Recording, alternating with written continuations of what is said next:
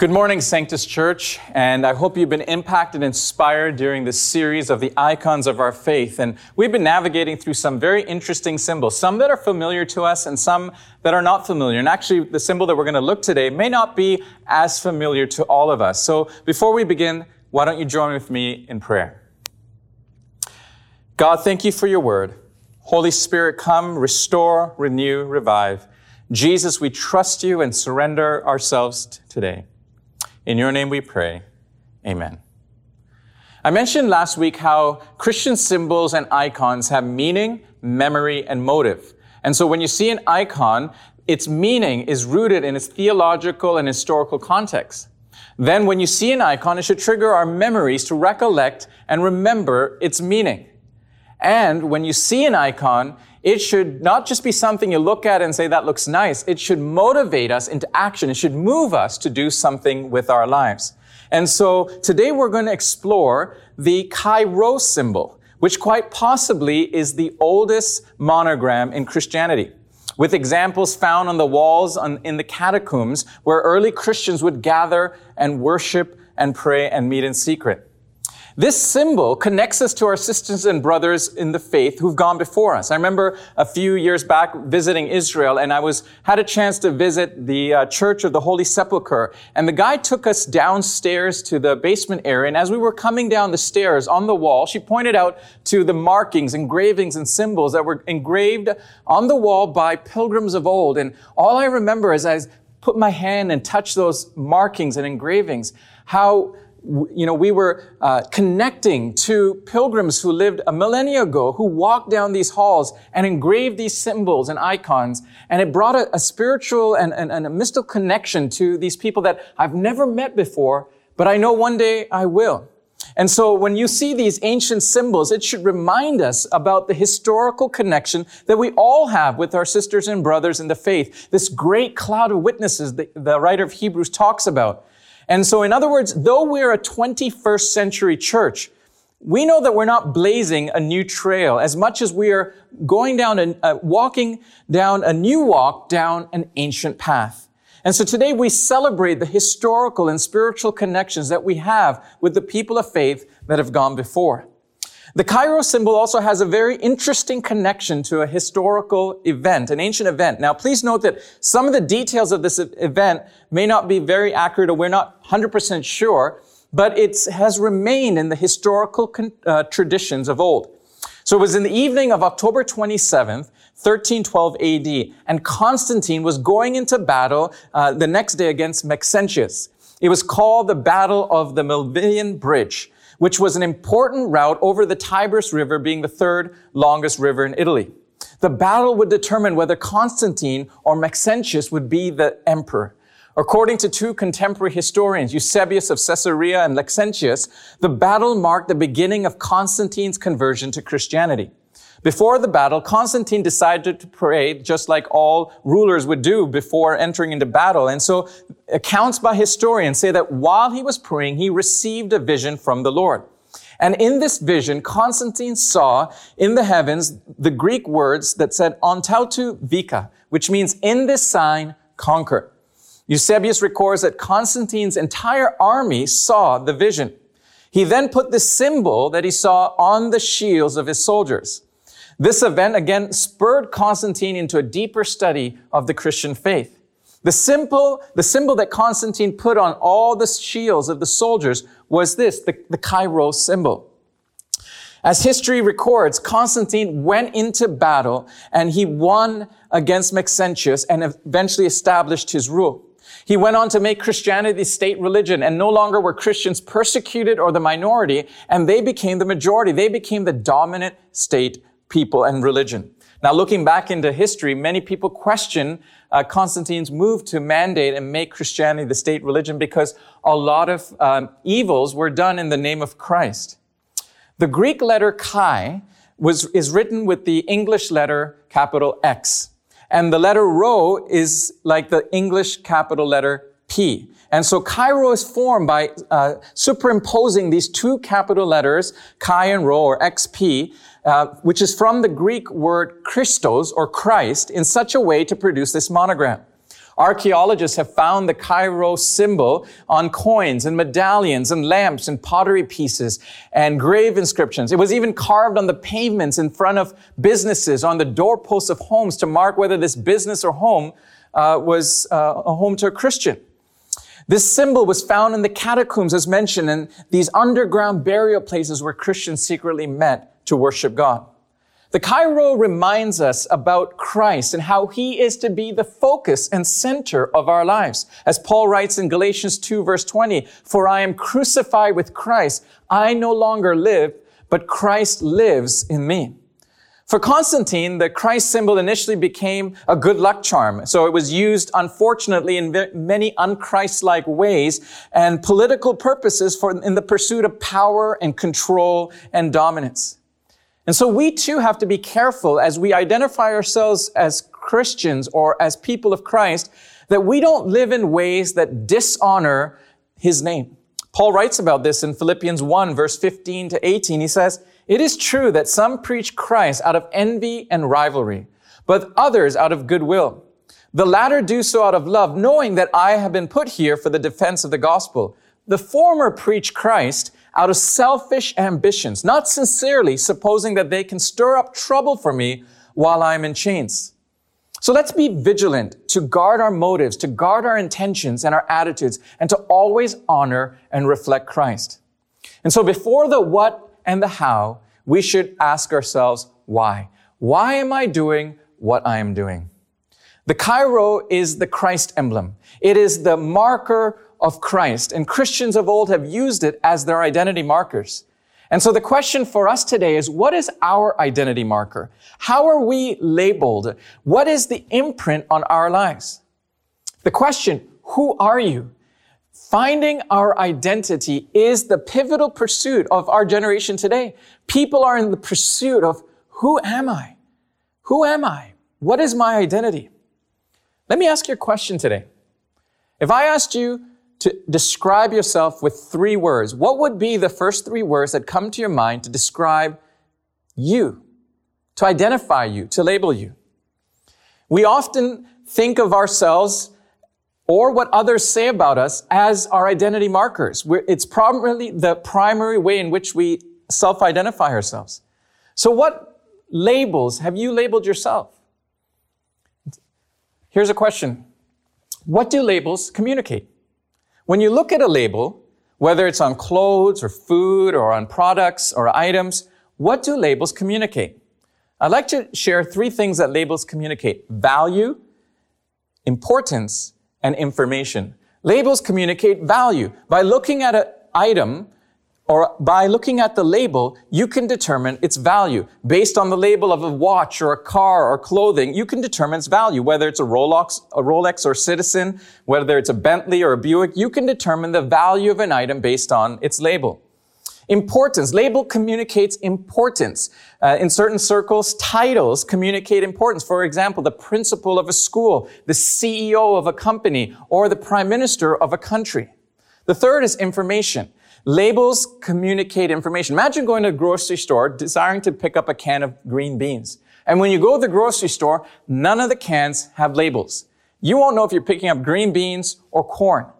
Labels also on cans, for example, communicate information and information of calories and carbs and, and fats and so on, nutritional information that is very vital in determining what you're going to choose. So labels communicate value, it communicates importance, and it communicates information. Now in life, we have many labels, some good, some bad. Some labels are good. For example, maybe we are labeled a, a husband or wife, a mother, father, student, son, daughter, friend, uh, father, husband. But there's also political labels, conserv- conservative, liberal, uh, progressive, uh, libertarian. There's other, fa- other labels that we may consider failure, ugly, hopeless, useless, worthless, uh, rich, poor, educated, beautiful, handsome, tall, short, unathletic, married, divorced, mistake, all these labels that we could think of that either we've labeled ourselves or we've labeled others. As human beings, we tend to treat people in certain ways based on labels or identity markers that we've assigned to them. For example, if we've labeled a person wealthy, we may unfortunately treat them differently than someone else based on their wealth. If we've labeled someone addicted or dirty or annoying or uneducated or a mess, we may be less inclined to stop or converse or help or talk, or we may even show less respect. This is very unfortunate, but it's the nature of humanity and the societal value systems that we carry. Do you know back in Jesus' day, there were all kinds of labels that were considered disgraceful. For example, the poor, sick, disabled, blind, insane, demon possessed, widows, orphans, runaways, castaways, refugees. They were all groups that were considered underclass. Some of these labels meant that the individuals could be ostracized or treated with contempt.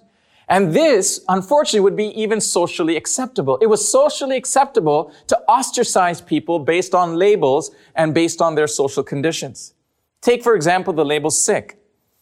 Depending on the type of illness, a person who had a certain sickness or disability or skin disease or blindness was marginalized in society and was not allowed even to enter into the synagogue or the temple and worship. And sometimes they were completely shunned.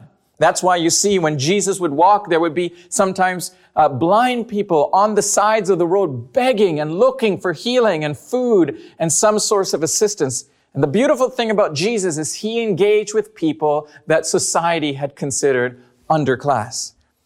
He even engaged with people that the labels that society gave were unwanted. And so we see the beauty of Jesus' love to all people. He wasn't afraid to talk with them. He wasn't afraid to listen to them. He wasn't afraid to engage with them, provide for them, heal them. He wasn't even afraid to hang out with them for a meal. So the question for all of us today is, who has the right to label something?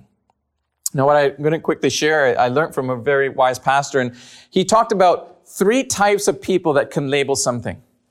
First is the manufacturer, second, the owner, and third is the purchaser.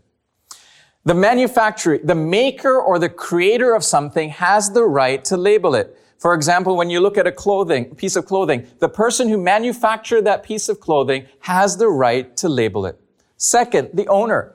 When someone purchases or owns a product, they have the right to label it. For example, I don't have the right to enter into your house and walk to your cupboards and start labeling your cupboards because I don't own your home. The owner has the right to label the products in the home. The purchaser. When you purchase something, you have the right to label it. For example, if you purchase a baseball glove or a backpack, you have the right to, to label your name on those items.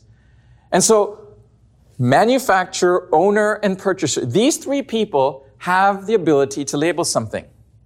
So who has the right to label you and I? The answer to this question has the potential to change your life. And your willingness to embrace that answer also has the uh, potential to determine the direction and the quality of your life.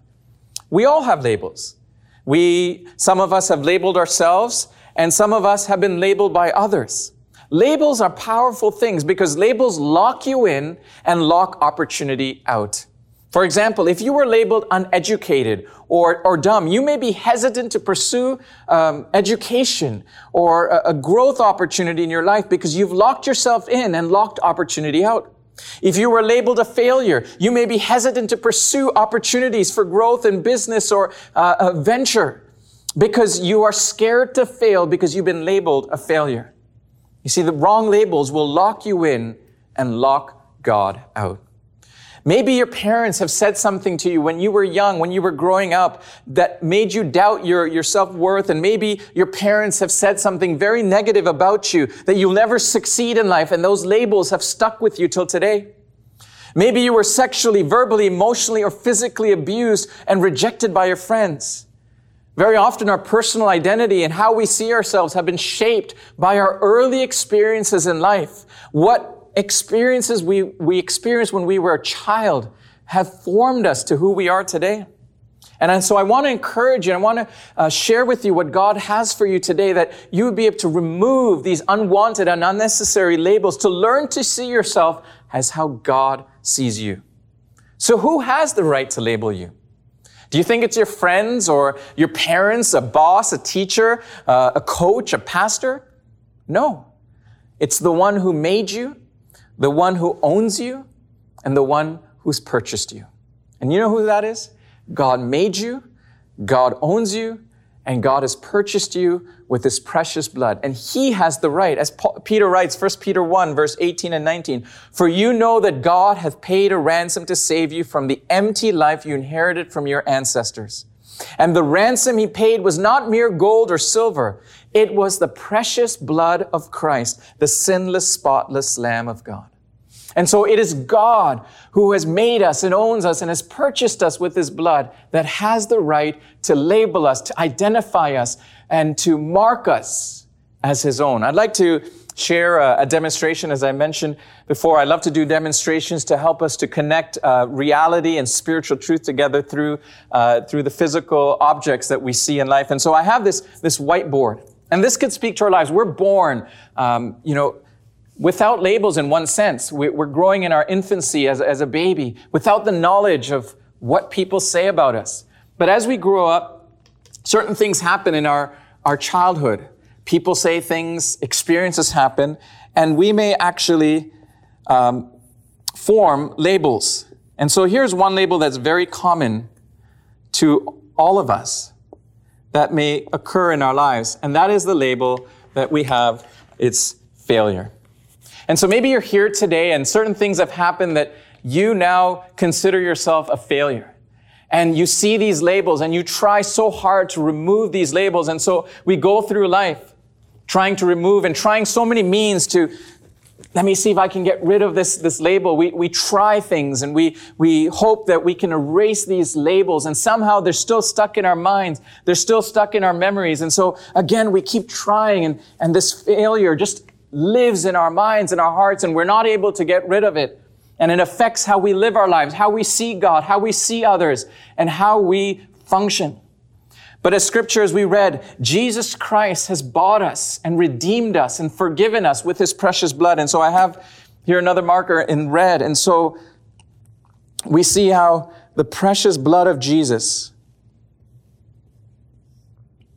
even though we've tried so many things to remove these unwanted labels, has come and redeemed us. Jesus Christ, the Lamb of God that has taken away our sins and has forgiven us. And so now we see here his blood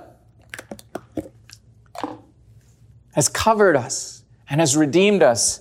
And now has removed that label. And not only has he removed us, he's identified us as his own. And so now we are a child of God. And so we see these, we are now a child of God. We are a son and daughter of God, labeled as his own. And so when the, the world may try to come and take this label, it won't affect us. And then we may even have other labels that, that somehow come. Maybe failure happens again. And this time, even though other labels try to come over our lives, we know that God can remove those labels and keep ourselves rooted and anchored in the identity as children of God. And so I hope you hope to encourage you today to find your identity in Jesus, to find your identity in Christ, the Christ emblem, the, the Chi-Rho, that identity marker. Paul writes in Romans 12, verse 1 and 2, do not conform or shape yourself to the pattern, something that exists before you of this world, but be transformed by the renewing of your mind, that you'll be able to test and approve what God's will is, what is good, pleasing, and perfect will. You see, labels can cause us to miss God and His purpose for our lives. The longer we carry a label, the less it describes our past and the more it determines our future. Did you know that before someone, before you arrived, someone else arrived before you to determine what was cool and what's hot and what's in? And our culture determines what's hot and cool and popular and acceptable and gives us this pattern. And God asks us, why would you allow anyone or anything else shape us towards that pattern? God wants us to pattern ourselves according to Him. Because the world has a pattern and we have to choose, are we going to conform to the world's pattern or are we going to conform to what God wants? Did you know that when you allow someone to label you, you give them permission to own you and control you? Eleanor Roosevelt once said this, no one uh, can make you feel inferior without your consent. No one can make you feel inferior without your consent. If you, for example, label yourself or believe the labels of others that you're unattractive. You will live your life looking at people in magazines, trying to look like them, and we realize that they are controlling us.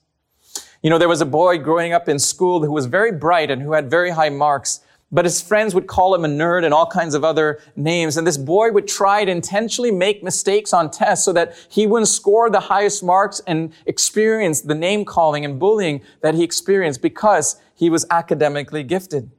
He was allowing his class and fellow students to control him. You know, according to statistics released in 2010, about 160,000 children miss school every day because of the fear of being bullied. We know that bullying can take many forms. One of the most common is name calling, uh, either to a person's face or even behind their back, and very common today in known as cyberbullying.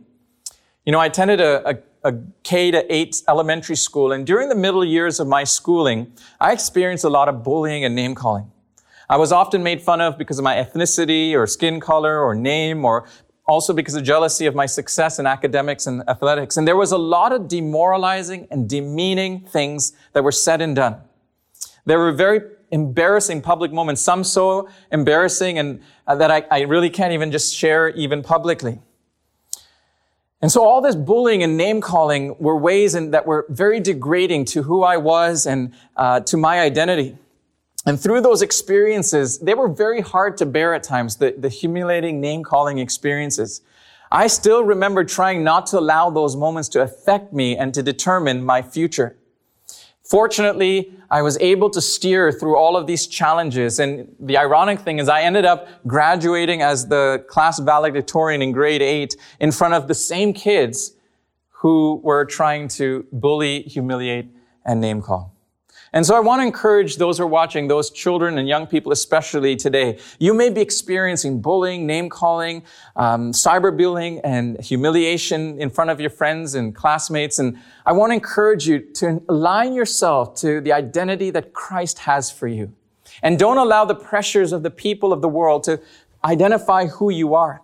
We can easily allow humiliating experiences to define us, deter us, or determine our future. Don't let them define who you are. Don't let them deter you from the path God has called you. And don't let them determine your future. Be assured, young person today, that God loves you, that God is with you, and God is for you. So the choice for us today is what identity will you and I embrace? What people say about us or what God says about us? God is asking us to be transformed by breaking off these labels, these unnecessary and unfortunate identity markers. And He's asking us to be renewed in our minds to think differently. You see, once our labels are removed, we can pursue God's purposes for our lives.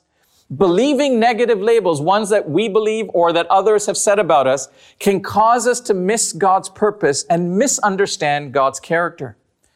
So where do labels come from? I'd like to identify five ways in which wrong identity markers may arise in our lives. The first is from what we've accomplished. Our success, our education, work positions, and titles are often what we assume is our identity. What we own, our possessions, wealth, houses, cars, clothing. Third, what people think about us, what the world expects, the reputations that we may carry or what people have of us. Fourth, our past failures or, and mistakes. Sometimes the enemy will use what happened in our past to define who we are today.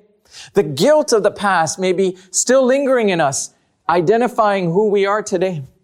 And fifth, who we think we are. Feelings about ourselves. Very often in our culture today, our feelings are our identity markers. What we feel about ourselves today, we often say, well, this is who I am. You know, when we live from a wrong identity, we are prone to disappointment, depression, and distort, uh, distortion. You see, disappointment with ourselves and others and God. Our expectations are not met, and so we're disappointed. It leads to depression or insecurity. We're insecure because we start comparing ourselves with other people. We compare our identities with others. Social media is, is such a big world where it creates a lot of insecurities because we often see the scenes, the behind the scenes in our lives. We compare it to the highlight reels of other people. When we look on Instagram or Facebook and say, wow, look at them. And then we feel depressed. And then distortion, where we struggle to perceive reality. We live with this false identity, with unrealistic perceptions of ourselves, and our life becomes blurry. However, when we operate out of being children of God, we become whole and free from these destructive labels that cause disappointment, depression, or distortion. So no matter who we are and what we've done, we are God's beloved. The key to live out this identity is to find that freedom that we have through Jesus. Ephesians 2 verse 10 says, we are God's masterpiece. He created us anew in Christ Jesus so we can do the things he's planned for us long ago. Do you know the dictionary definition of masterpiece is a person's greatest work of art? It's the, it's the greatest work of art. So now when God describes you as his masterpiece, do you believe that? That you and I are God's greatest work of art. Some of you say, well, no, no, that God's talking about somebody else, not me.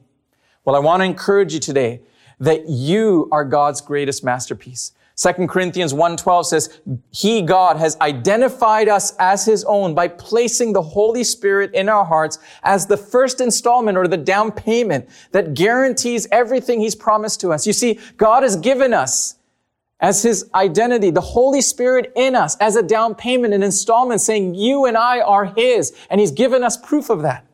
And so in order to fulfill and fully live out God's identity, we must abandon every image or identity of ourselves that's not from Him.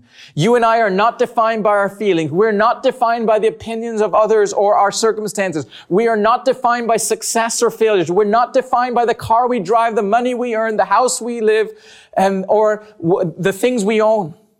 You and I are defined by God and God alone because He has identified us as His own. If we don't know who we are, then we're vulnerable to what other people tell us who we are.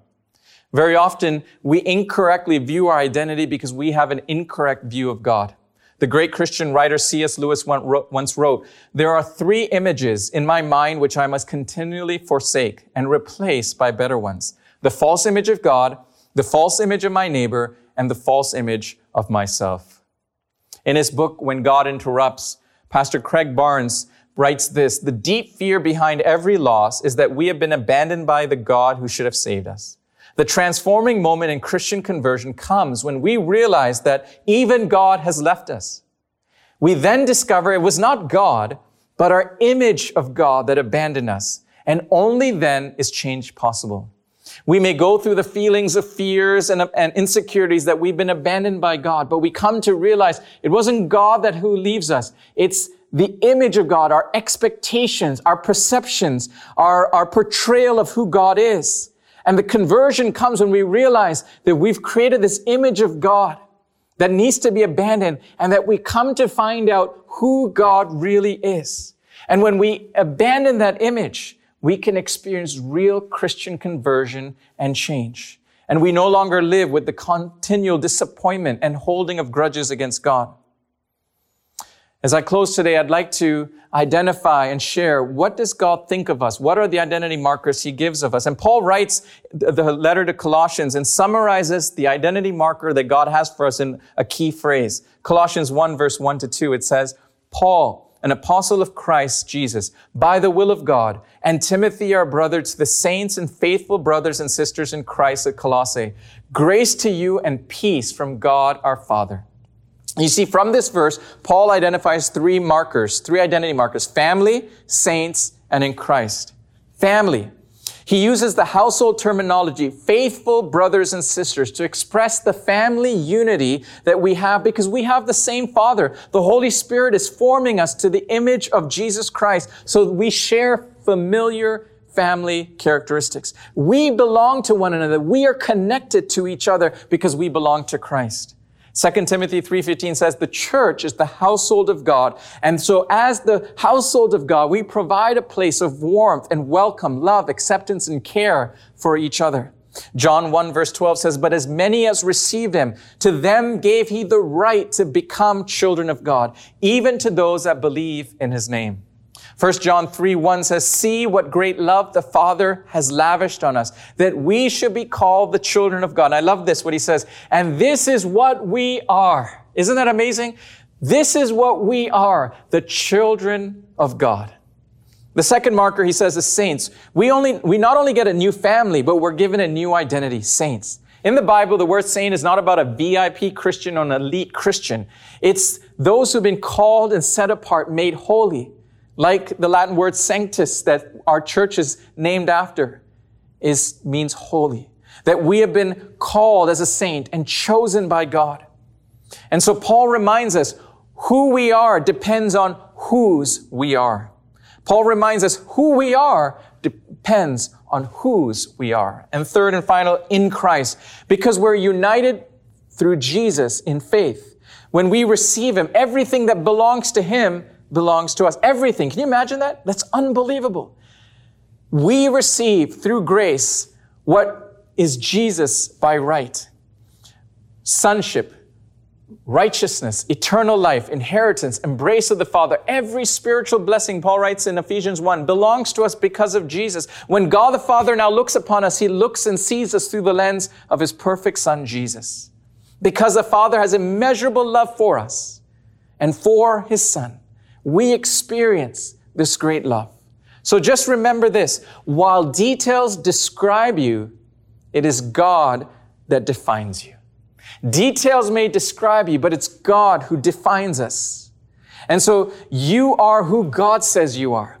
You are made in His image. You are in Christ. You belong to God as a saints and you have a family as brothers and sisters. You are not what others people think, whether good or bad. And you are not what you think yourself to be, whether negative or positive. You are what God thinks you are. You are not chained to what you've done or what's been done to you. You have been freed because of Jesus and what He's done for us. And our identity isn't based on our parents or the place of our birth or our history or the possessions we own. Our identity has been based on our position in Christ, that you and I are God's son and daughter. And so as we find ourselves identified as God's, as God's children, saints in Christ, we are his representatives to this broken world. We are to reflect who God is. And so that we can see as we look at this Chi-Rho symbol, this identity marker, what is your identity and what is my identity? I'd like to close with this, this, uh, the story of, um, what has happened, you know, the caste culture uh, in, of poverty and male domination in India has often found female children as regarded as a problem rather than a blessing. As reported in an Associated Press article in 2011, the census statistics in India shows that the ratio of female to male has uh, decreased, especially from age six and under, and declined because of the rising abortion of female babies and the intentional neglect of female children. The reality is far more costly for an Indian family to raise a daughter than a son. Families often go into debt arranging uh, uh, the marriage of a female by paying elaborate dowries. And so a boy, on the other hand, would bring to the family far much more wealth when they get married. They'd bring uh, the dowry, the money that would have. And so as a result, um, you know, women, unfortunately, were neglected. And so even in India today, hospitals are legally banned from revealing the gender of an unborn fetus in order to prevent uh, sex-selected abortions. And so part of the ugly fallout of India's gender crisis is that thousands of female babies have been born uh, with names that reflect neglect and disappointment of the family. And so names like unwanted have been fixated to these babies that were born. And an activist organization named Save the Girl Child is now promoting a renaming ceremony in which girls are officially changing their names and producing even a better future for them. In such a ceremony in North India, over 285 girls traded their names of shame for names of normal names expressing joy and peace and hope. What's in a name? Identity. These girls have been saddled with the legacy of contempt, disgrace, and disrespect. But the simple act of changing a name produces dignity and self worth. Some of us here today need an identity change. Some of us need a name change. In scripture, we see God doing that for some people. Abram and Sarai were changed to Abraham and Sarah. Jacob was changed to Israel. Saul was changed to Paul. Simon to Peter. By being made new in Christ doesn't mean that he removes all that we are or we were, but rather redeems and restores and transforms us. That we aren't all we were and aren't yet what we will be one day. But we are now and walking in what God wants us to be in the future. The moment we receive Christ as our Savior, we are given a new name. We are called as beloved, a child of God, a saint in Christ Jesus. And so, as you look at the Chi-Rho symbol, ask yourself, what is your identity marker? Is it Christ, or have you allowed the world to identify you today? Are you part of God's family? Are you identified as His child? I want to encourage you today to find your identity in Jesus. Would you join with me as we pray? Uh, there's a, a prayer that appears on the screen. Let's, let's pray this prayer together as an act of faith, trusting that God will help us to find our true identity in Jesus. Let us pray. God, help me to stop finding my identity in anything other than being your child. I am your masterpiece, your greatest work. Thank you, Jesus, for your amazing grace, gifts, and goodness. I choose to walk in your purposes and passionately praise you. In your name we pray. Amen.